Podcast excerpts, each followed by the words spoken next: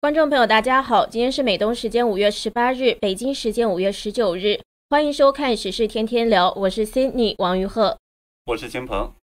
近日，中国媒体是悲叹澳洲的铁矿涨上天，稀土结成狗，而就在几个月前，媒体还雄心勃勃发布了中共打击澳大利亚的讨伐十四条诏书。从葡萄酒禁运，再到所谓的部分专家说大打贸易战，澳洲将惨输，中国损失如蚊子叮，这中间到底发生了什么？美国媒体最新曝光说，苹果公司迎合中共，主动进行城市，也就是 A P P 的审查，下架了中国 A P P Store 的应用高达五点五万个。这里边有什么隐秘？在大科技公司为了利益对中共臣服的大环境下。那么用户会有什么安全问题？如何来解决隐患呢？嗯，我们今天会谈这几个话题。那喜欢我们节目的朋友，也欢迎订阅、按赞、分享我们的频道和视频。当然，也欢迎多多留言跟我们互动。节目最后有时间的话，我们也会回答观众朋友的问题。那在进入正题前呢，我们关心一下台湾最近的疫情升温。中央流行疫情指挥中心十七日是公布说，台湾新增三百三十五例武汉肺炎确定病例，分别为三百三十三例本土及两例的境外移入。过去四天内，台湾新增本土确诊病例的数量激增了九百五十九例，占去年一月二十一日台湾发现第一例移入病例以来本土病例的八成五。确实呢，就是我们看到台湾的疫情的新进展，牵动了很多华人的心。呃，大家还是希望呢，这个抗疫的优等生能够呢，尽快的度过这一次的这样的麻烦。是。那么，当然，我看现在的台湾的新闻呢，好像是出门的人都变得很少了。嗯，台湾人还是很有防疫意识。不过呢，今天我是看到一个很有意思的消息，可以让大家笑一下。就是大陆国台办十七日发布了新闻稿，表示说，陆方愿意尽最大努力帮助广大台湾同胞尽快战胜疫情。国台办发言人朱凤莲还说，广大台湾同胞急切的期盼使用大陆疫苗。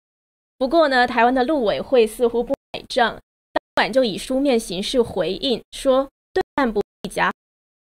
只要中国大陆不阻挠，我们就可以更快速的从国际上取得更多可靠的疫苗。对，前一段时间的话，好像是因为中共的阻挠，所以呢，影响了就是我们看到台湾从美国这边的话采购这个疫苗。嗯，那陆委会还说，如果中共真以苍生为念，更应该要停止军机扰台，让台湾专心抗疫，才是两岸人民之福。对于迎合陆方宣传的少数意见，无法代表台湾人民。陆方也错误理解。对，在昨天的这个那一期节目中呢，我们实际上也谈到过，中国的科兴疫苗还有国药疫苗呢，因为数据不透明，缺乏可信度，而且呢传出的麻烦不断，所以呢，连中国大陆的这个官员，包括 CDC 的主任高福，还有呢是一些所谓的其他专家、医生，他们也都不信任。所以呢，我是希望台湾千万别上当，就是说别不要疾病乱乱投医，最后呢自己找麻烦。嗯。那陆委会最后呢是说，疫苗取得与使用属于医疗卫生专业事务，中央流行病情指挥中心已经对外说明相关进展，社会各界仍然要以指挥中心的相关说明为据，然后说只要台湾沉稳应对，团结抗疫，一定能够安然度过这一波疫情的威胁。对，呃，祝福台湾。那我们现在今天看到的第一个话题呢，就是呃，最近中国大陆的多个媒体都在报道说呢。澳大利亚的铁矿石价格涨上了天，中国的稀土价格却狂跌，还在询问为什么。也有的说呢，这让中国人扎心，感叹这样一来，是不是这个澳大利亚就成了大赢家？嗯，我们看到呢，铁矿石的价格猛涨，二零二零年铁矿石是每吨七八百元人民币，现在上升到了一千两百多元，升幅是将近五成。那五月十二日是涨到近期最高。铁矿石主力期货达到一吨一千三百五十八元，从四月份以来涨幅已经超过了百分之四十。那中国媒体呢就说这牵动了中国的神经，因为中国是全球最大的钢铁生产大国，对铁矿石的需求巨大，而中国自产的铁矿石又远远满足不了需求，大部分的铁矿石都需要靠进口。在铁矿石价格大涨之后呢，中国比较吃亏，比如今年前四个月。中国进口铁矿石超过三点八亿吨。虽然进口数量增长了百分之六点七，但是进口金进口的这个金额呢却大增到百分之六十九点四。按照中国铁矿石的进口量在价格大涨之后，每年在铁矿石的进口上要多花几千亿人民币。对进口价格呢，就是严重上涨。其实还不仅仅是要多花钱的问题，因为钢铁行业是中国最重要的这种原材料工业之一。那么钢铁价格上涨，它也会导致很多下游企业，比如说是房地产、汽车、家电、机械、造船，那么也会受到一些剧烈的这种冲击。那么在这种层层的传递下呢，就是一些行业的终端市场已经感受到了巨大的压力，所以呢，涨价还是不涨价，现在呢是变成了他们的一个问题。那么整体上来看呢，消费者支出呢，未来也很可能会产生比较大的变化。那么二零一九年的时候呢，我看到是说钢铁行业，它把它叫做黑色金属冶炼和压延加工业，它整个的规模是六点五九万亿的这种资产规模，然后产值就营业收入呢是七点零七万亿，就能够看出来说，它只要增加一个几个百分点，那可能就是几千亿、上千亿、几千亿的。这样的这种价格在整个行业里边，在整个国内这种经济体系里边去这种传递，嗯，所以这就实际上会带来非常大的影响。当然，我们现在看到呢，还不仅仅是几个点的问题，就铁矿石价格上涨了百分之四十以上，接下去呢可能会产生更大的这种联动效应。对，所以现在这个问题呢，也引起了中国媒体还有中共发改委的注意。五月十八日在发改委的记者会上。记者就问到了这个问题，说近期铁矿石价格出现了大幅上涨，发改委将采取什么措施来保障铁矿石的供应？那发言人金贤东是回答说，将充分利用国内国际两个市场两种资源。嗯，对。不过我看了一下金贤东这个话就有点片儿汤话，他不会产生什么直接的这种短期的。我们先来看看他怎么说。他是说呢，从国内看，将加大铁矿资源勘查开发力度，加快推进国内铁矿新项目和在场资源的接续项目建设，统筹做好社会再生钢铁资源回收利用，提升国内资源的保障能力。那从国际来看呢，将发挥企业主体作用，鼓励有条件的企业积极稳妥开发境外铁矿石资源，完善多元进口供应体系，鼓励企业拓宽铁矿石进口渠道。有序的推进境外再生钢铁原料进口和资源利用，优化供给结构。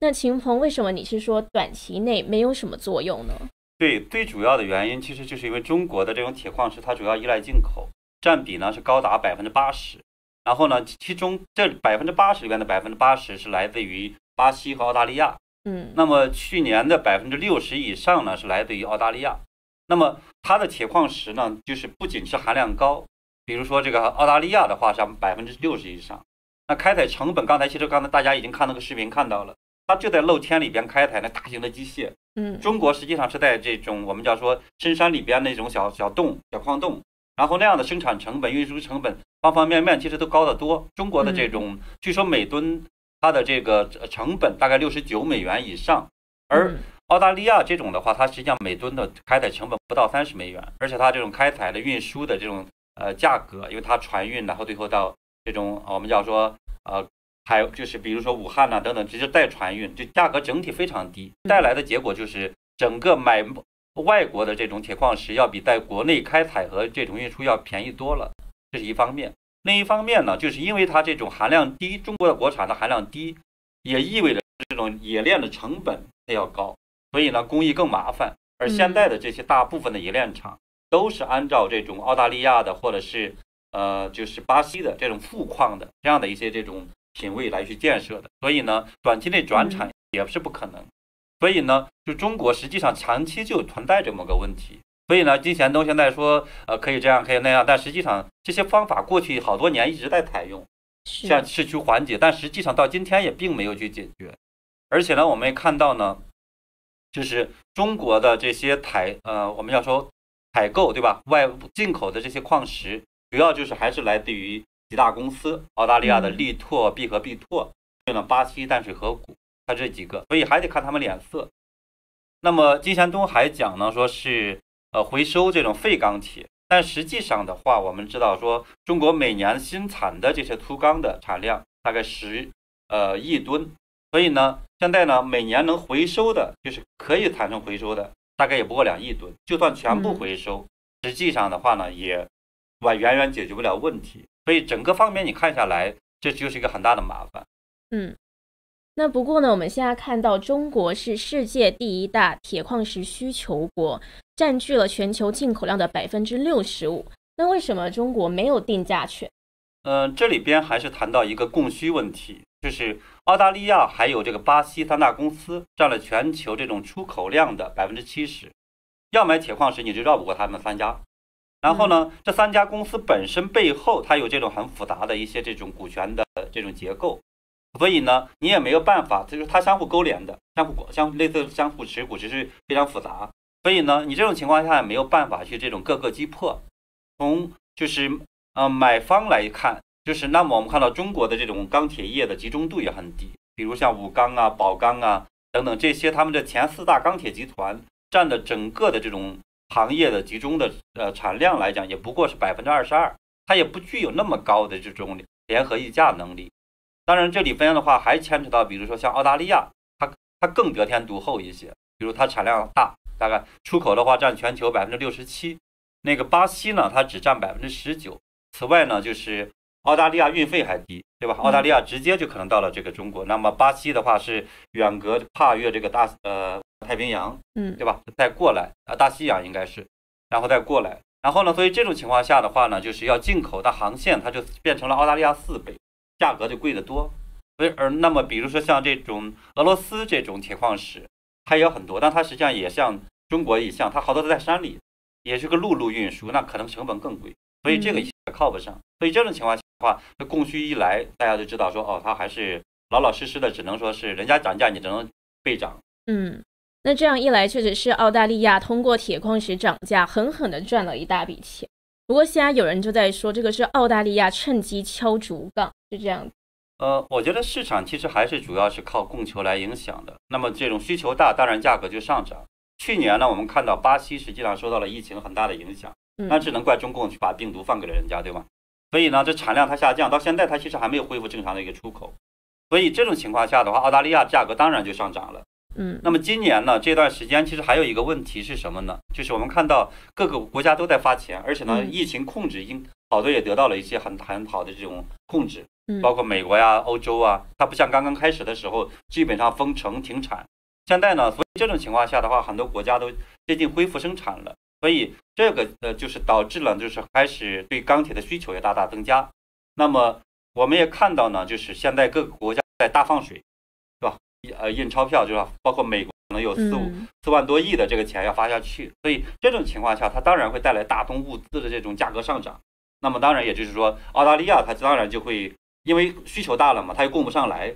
对吧？因为那巴西那边供不也供不了了，这种情况下的话，那当然就会涨价了。这实际上这个市场因素。嗯，那这的确是让人家想起来，去年澳大利亚因为要求国际社会追查这个病毒的真相，遭到中共报复。然后那时候很多亲共的媒体就报道说，大打贸易战，澳洲将惨输，中国损失如蚊子叮，还说贸易战对澳大利亚来说会是毁灭性的。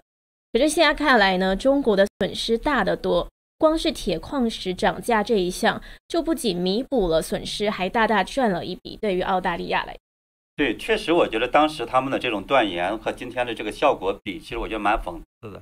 而且呢，我们也注意到，在这个过程中呢，民主国家其实联合起来去购买、推广澳大利亚的这个红酒。那么其他的这种农产品呢，也是得到了很多的新市场。那么，呃，中共呢，抵制澳大利亚的这个煤炭。那么也导致呢，中国很多省市缺电。现在呢，价这个铁矿石又涨上了天，而且更要命的是，对中共来说，可能更气的是什么呢？就是澳大利亚它没屈服，对对吧？反而对中共看起来是越来越强硬。那当然，我也发现，其实有也有个别产品到现在澳大利亚还没完全解决的，嗯，就那个大龙虾，对吧？所以这个呢，实际上主要是在中国是有钱人才去消费的，所以这个现在可能中国好多有钱人现在没这个替代产品，但是对大众来讲，它其实影响不大。嗯，不过呢，在其他大部分大宗商品，特别是铁矿石价格暴涨之后呢，有一个异类，就是中国出口占优势的稀土以及相关制品的价格呢，最近出现了大幅的跌价。这个中国媒体是报说以用量最多的稀土产品之一的氧化铝为例，三月以来呢，价格是从最高的接近每吨七十万元人民币，跌到现在的五十多万元。那这里面是发生了什么？呃，我觉得这里边应该还是有三个原因。第一个呢，是过去一年的这个其实是有所上涨的，那么现在呢，实际上是一个大幅的一个回调。比如说前四个月，中国出口是呃增长了百分之一点九，而出口的金额，稀土的金额上涨了百分之三十七点五，所以也能看出来说，它实际上之前价格上涨了很多，这是一个。另一个原因呢，我们看到中国稀土的这种储量占世界第一，让中国也老在吹这个，对吧？说全世界呢这样的这个百分一点三亿吨，中国是五千五百万吨，所以是世界第一。但实际上呢，其他国家不是不生产，但前段就是在中美打贸易战的时候，大家都知道说，哦，原来是因为其他国家嫌这个污染太厉害，所以呢，后来看到中共说是像金占荣，对吧？号称是要打这个稀土牌，大家就害怕了，说那既然中共拿想拿这个去威胁，所以呢，其他国家就开始包括美国、澳大利亚、日本等等这些就形成了一个联盟，就开始说。呃，在美国、在在澳大利亚等等这些地方就开始重新生产，自己去，所以这样的话，其实对中国的需求肯定也会逐渐下降。嗯，这个。此外的话，我觉得这里边可能还有一个原因，就是也是供求的原因。比如中国的稀土厂商的这也是非常分散，生产的大部分呢，实际上也主要是留在了国呃国内，所以呢，这样的比如说百分之二十的话，它才出口。嗯，然后所以这种情况下，价格上涨，你这种有很多小厂商在去生产。所以你呢，大家联合起来抬价的这种可能性也是几乎很少。嗯，今年的三月一日，中国工信部部长肖亚庆呢，他在国信办的新闻发布会上，他就说，中国的稀土没卖出稀的价格，卖出了土的价格。对，这实际上的话也是很难，呃，去达到我们的控制国际市场的能力。也恰恰因为这个原因的话呢，原来的时候这些国其他国家也在中国去买啊。当然，从这个意义上来讲的话，我们看到就是。呃，中共呢这段时间是要打这个稀土牌，威胁要打，对吧？对，就像一直在贸易上去打这个澳大利亚等等。现在看的话是没占到便宜。今天我看到就是像呃，自由亚洲他们来在讲的话，也是中共这一次呢，实际上又是搬起石头砸了自己的脚。嗯，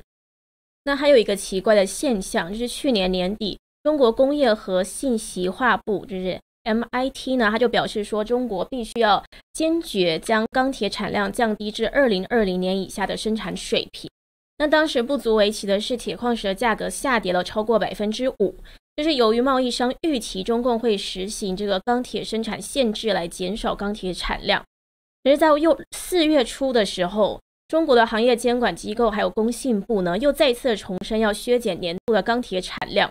还说呢，他们将联合调查违反北京命令的钢铁生产过剩，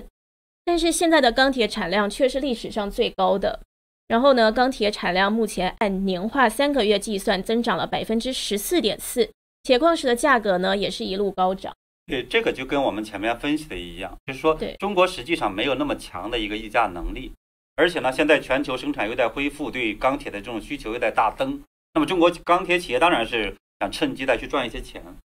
这种情况下，他肯定不可不愿意削减产量。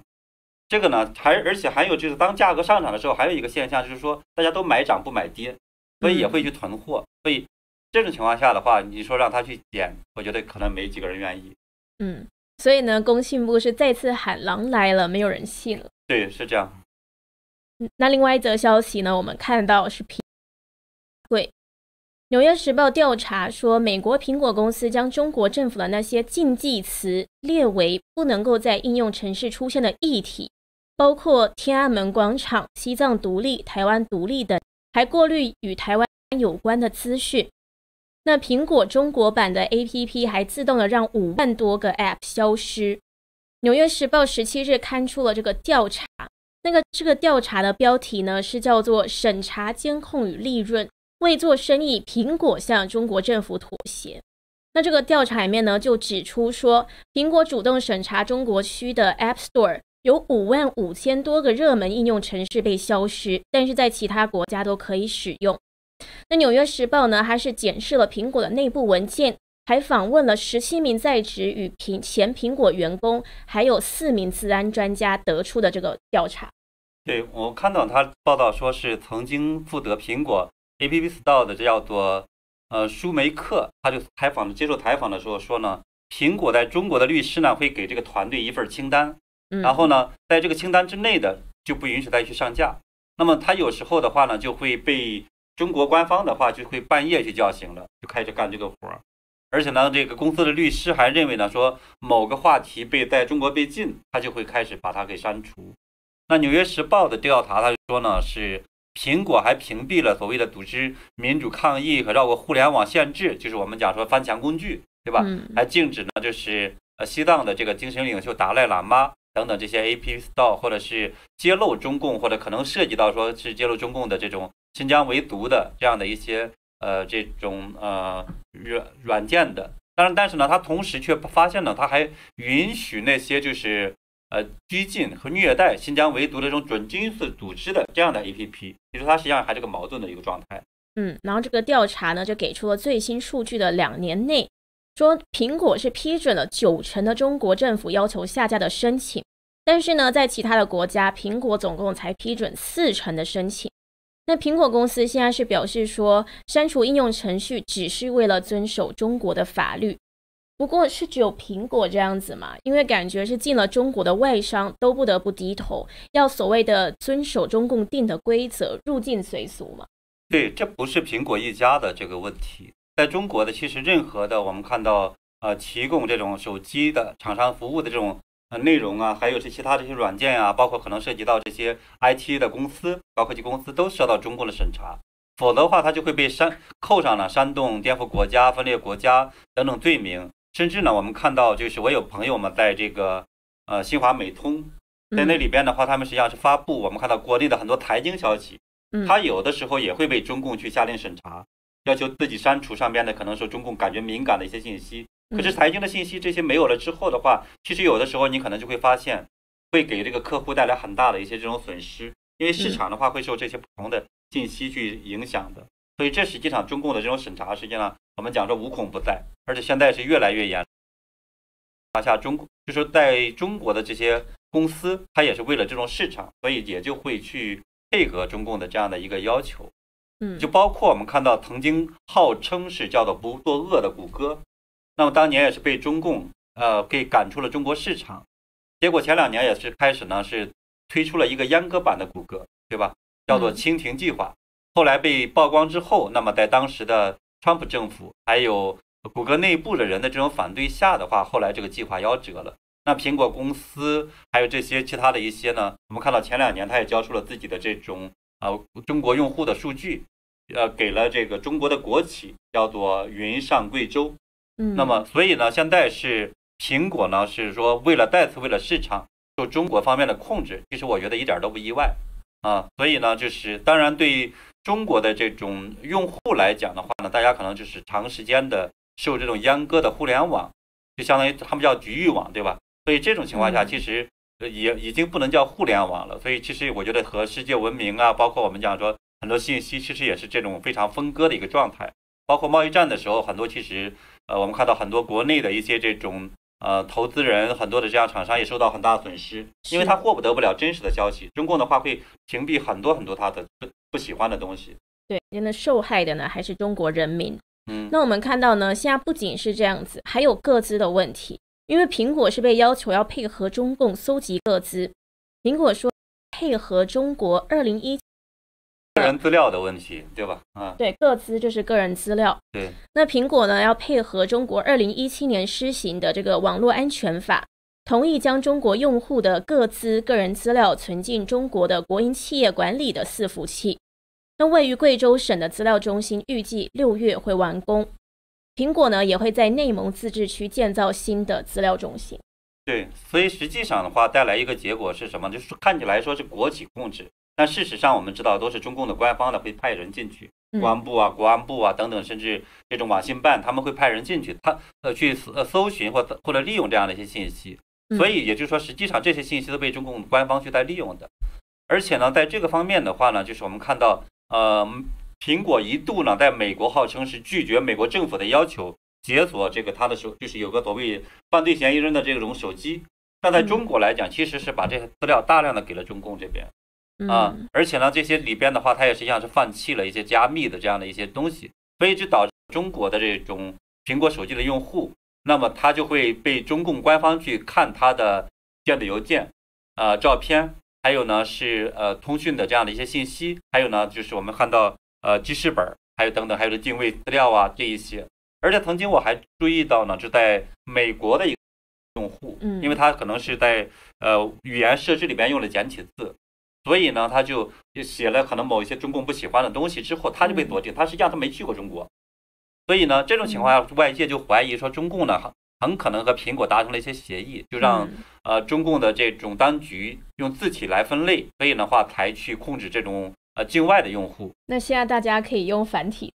啊？对，所以我个人上来讲，A A P P Store 的话呢，我是设成了美这种呃美国商店，而且呢，系统的字体的话呢，就是我设的是英文。当然，很多人我看到的是设的是呃繁体字、正体字，对吧？当然了，就是呃，我们看到呢，苹果自己呢是号称是说他们呢是保有解锁资料的这种啊，我们叫密钥这样的一个使用权，所以他说他意思是不不被中国官方控制，而且呢，在中国使用的加密技术呢比其他国家还先进。当然，信不信由你了。嗯，不管信不信呢，反正苹果自己是信了。对他，他就是这样子。对。那现在呢，资安专家在担心的就是说，现在这个资安问题。是只有中国的使用者，还是会扩大到影响到外国人？因为之前就爆出来嘛，说有外国人只是过境上海，结果各自就被存进了中国的公安系统，然后还有的人被列进黑名单。所以现在这个问题是很严重，就让旅游中国或者到中国出差的人很担心。对，所以就是我们看到是台湾的，他叫民主实验室的一个理事长沈博阳，他就说，在中国境内基本上是躲不掉的。所以这实际上我们看到这个川普时期的话，好多这种提醒到中国这种旅行的人，不要带自己的原来的电脑，不要呢手机的话呢什么那些呃敏感信息你不要去保存在上边，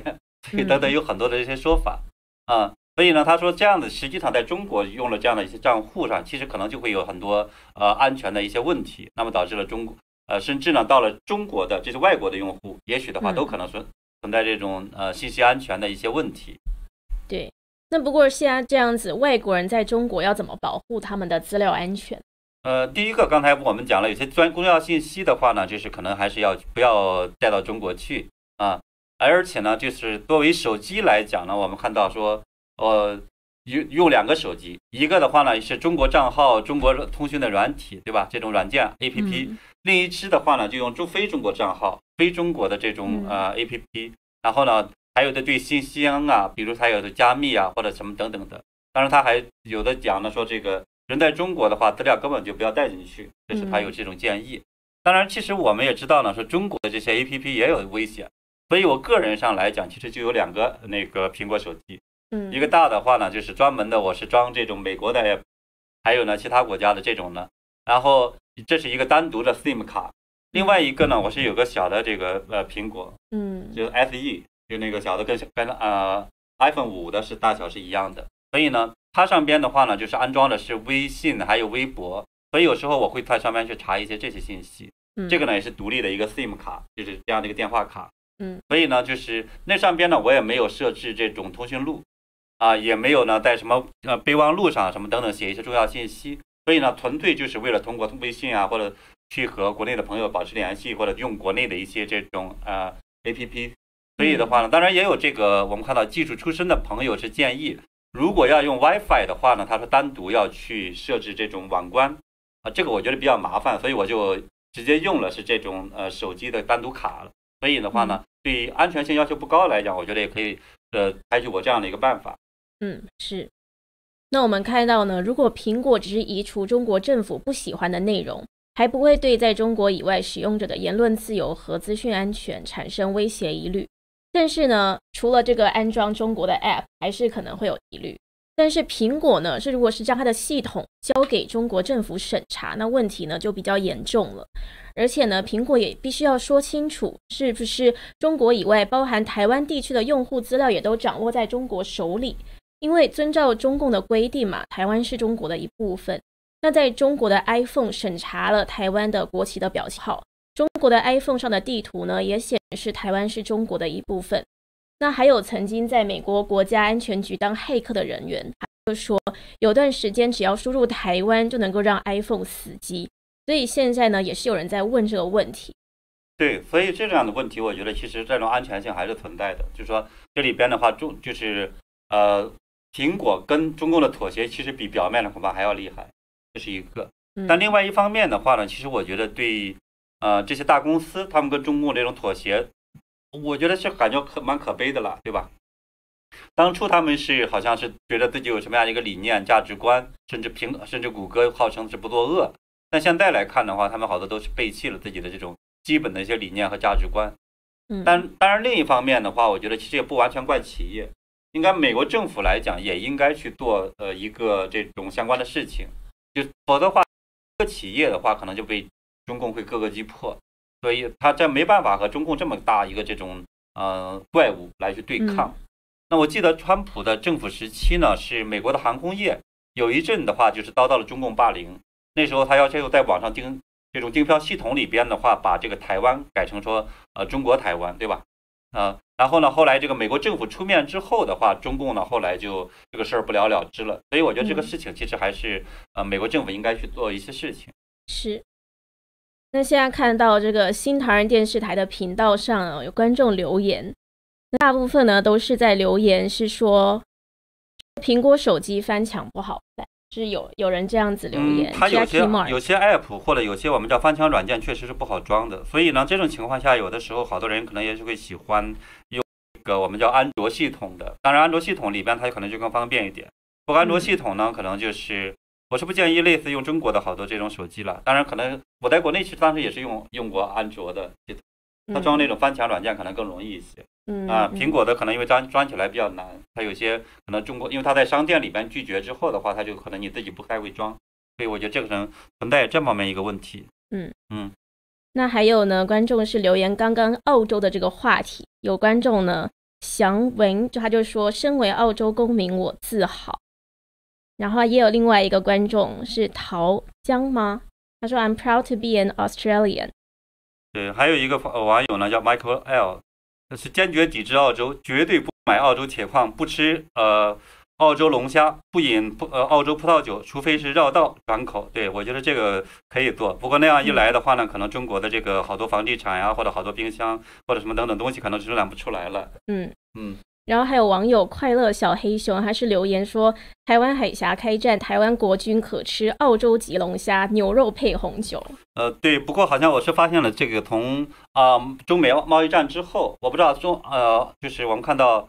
澳洲的和中共的这个这个贸易战之后的话，其实可能我就发现，在美国我我发现吃龙虾很便宜，便宜多了，所以我觉得这可能也是一个福利。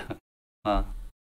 好，那我们今天呢，在节目中。是聊到了澳洲铁矿涨上，中国稀土叠成狗。那中共对澳的贸易战是不是又搬起石头砸了自己的脚？